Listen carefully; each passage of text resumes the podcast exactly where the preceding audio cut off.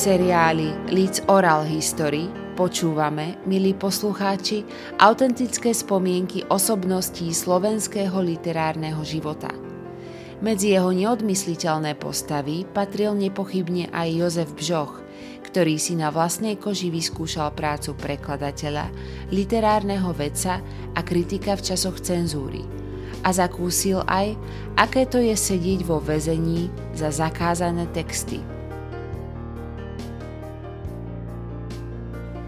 Ja som mal takú nepríjemnosť, to asi vieš, že som bol zavretý dva týždne, lebo mne našli v aktovke, e, ktorú Šlagol zabudol vonku, tam ešte na Rauchovej, v tom podjazde s malom, vyšli sme hore, lebo sme šli zo Žiliny.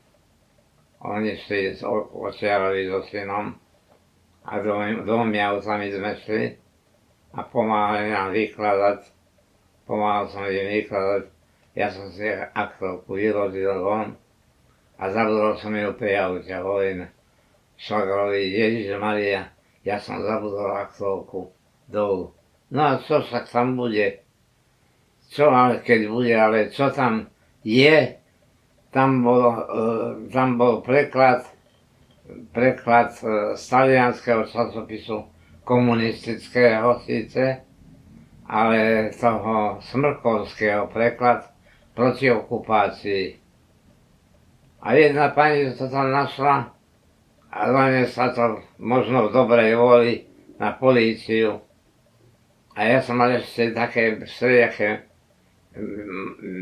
legálne materiály v ústave, tak som prvé hneď ráno, skoro ráno som jej hovoril, prosím ťa pekne, iste prídu.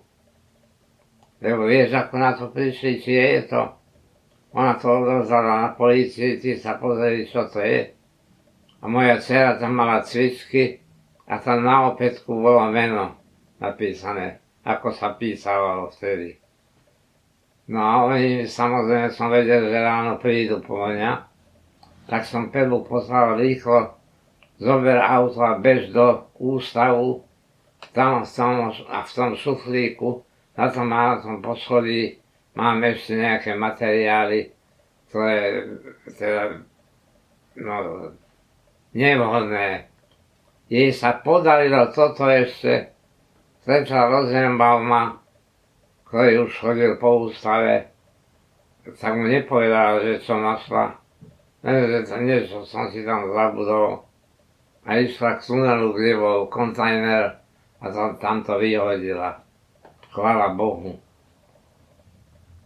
A tí po mňa naozaj prišli ráno a ja nie, prišli ráno po mňa a ja som ešte, ja som ešte povedal, Aleku stál, stáli predsieni, ja som povedal, viete čo, ja ešte že nemusím o čo povedať.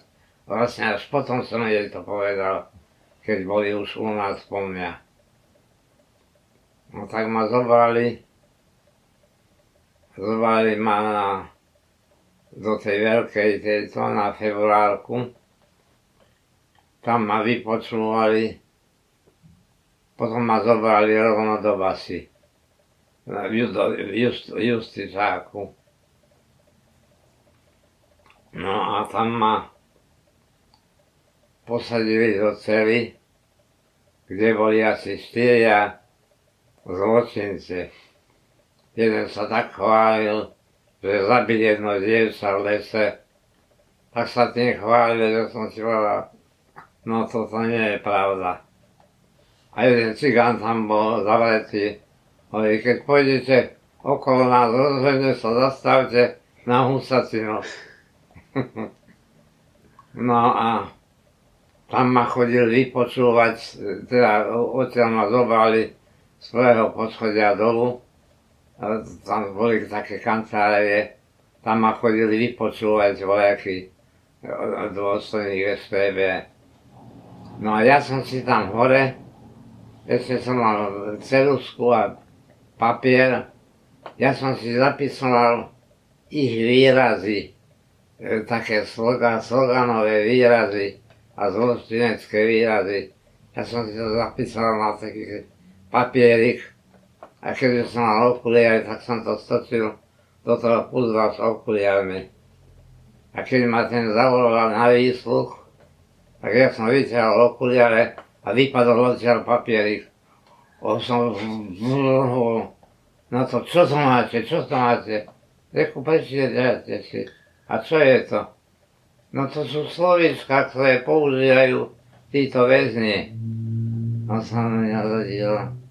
Bože, ako tohto človeka môže toto zaujímať, keď ani nevie, koľko dostane, či dva roky alebo koľko. Lebo oni chodili po mojich známych, po akadémii ešte aj do Nového mesta zašli za mojimi rodičmi, či som im to nedal čítať. Keby to točíš dvaja, nikto sa nepriznal, aj ten, kto to čítal. Keby sa boli dvaja priznali, tak je to, už je to šírenie, áno. Našťastie nie. Dva týždne som tam bol.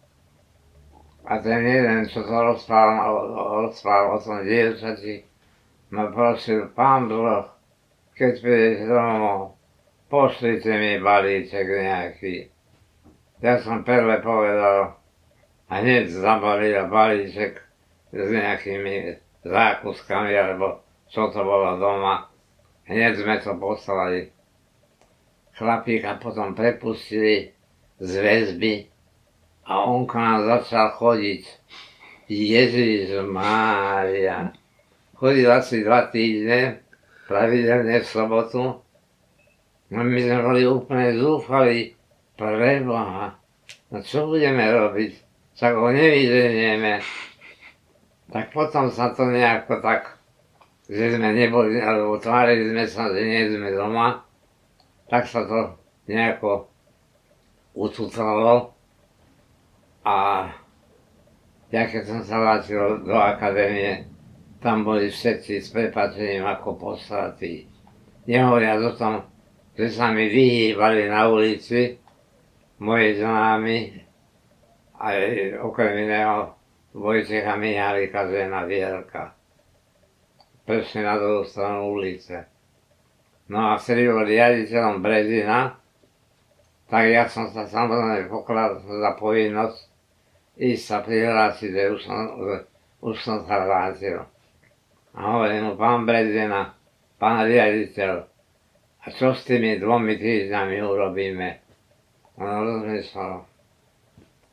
A mne prišlo na mu, však ja mám ešte dva týždne dovolenky, tak dajme to ako dovolenku.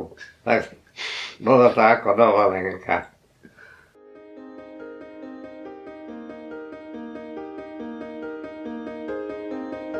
Počúvali ste ďalší diel zo série podcastov Leeds Oral History.